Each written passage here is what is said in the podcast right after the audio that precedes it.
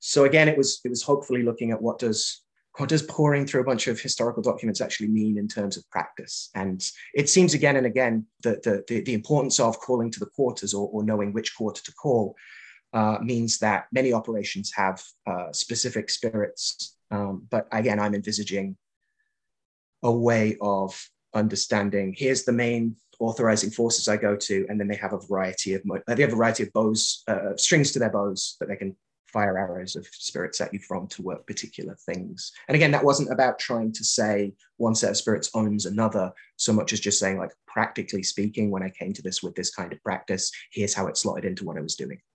And actually, so again, of, rather than, yeah. Oh, yeah, please. Sorry, sorry, no, no, no, no I'm done. okay. Um, well, speaking of the practice that you're already doing, um, I feel like we should talk about the thrones for a second. Um, mm-hmm and like I understand that like this is very personal. It is also based on pacts and and information you've received. So like you know, be as circumscript as you want to be. Even be mysterious. Be like willfully mm-hmm. kind of. uh confusing. I've got a secret. Yeah, yeah, yeah. that's always fun.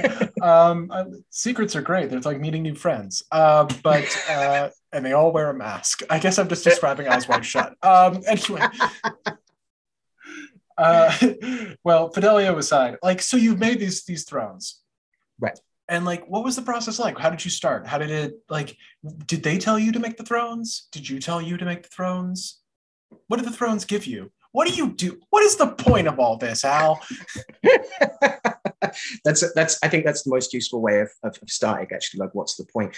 Uh, my my my point in wanting to further stabilize um, the way in which I called the kings, which for me started to be part of how I did most of my work with with the unclean spirits. I have pacts and implicit and explicit pacts with and, and, and working relationships with that they, uh, along with Saint Cyprian, formed a uh, an opening, an, ori- an orientation. I know which way I'm facing. I know where I am ritually speaking. I am I, I, I, I am reasserting or rearticulating that I am standing at a crossroads uh, and um, I'm doing all that, you know, crossroads conjure stuff, and have found that I wanted more of a sense of like stability of their presence. There's a debate about whether or not you formally, how formally you conjure, not just how formally, but like how extremely, for want of a better term, you conjure the kings. Uh, in some particular um, manuscripts, like the Abramelin, uh, you know, a, a, a months long operation culminates in you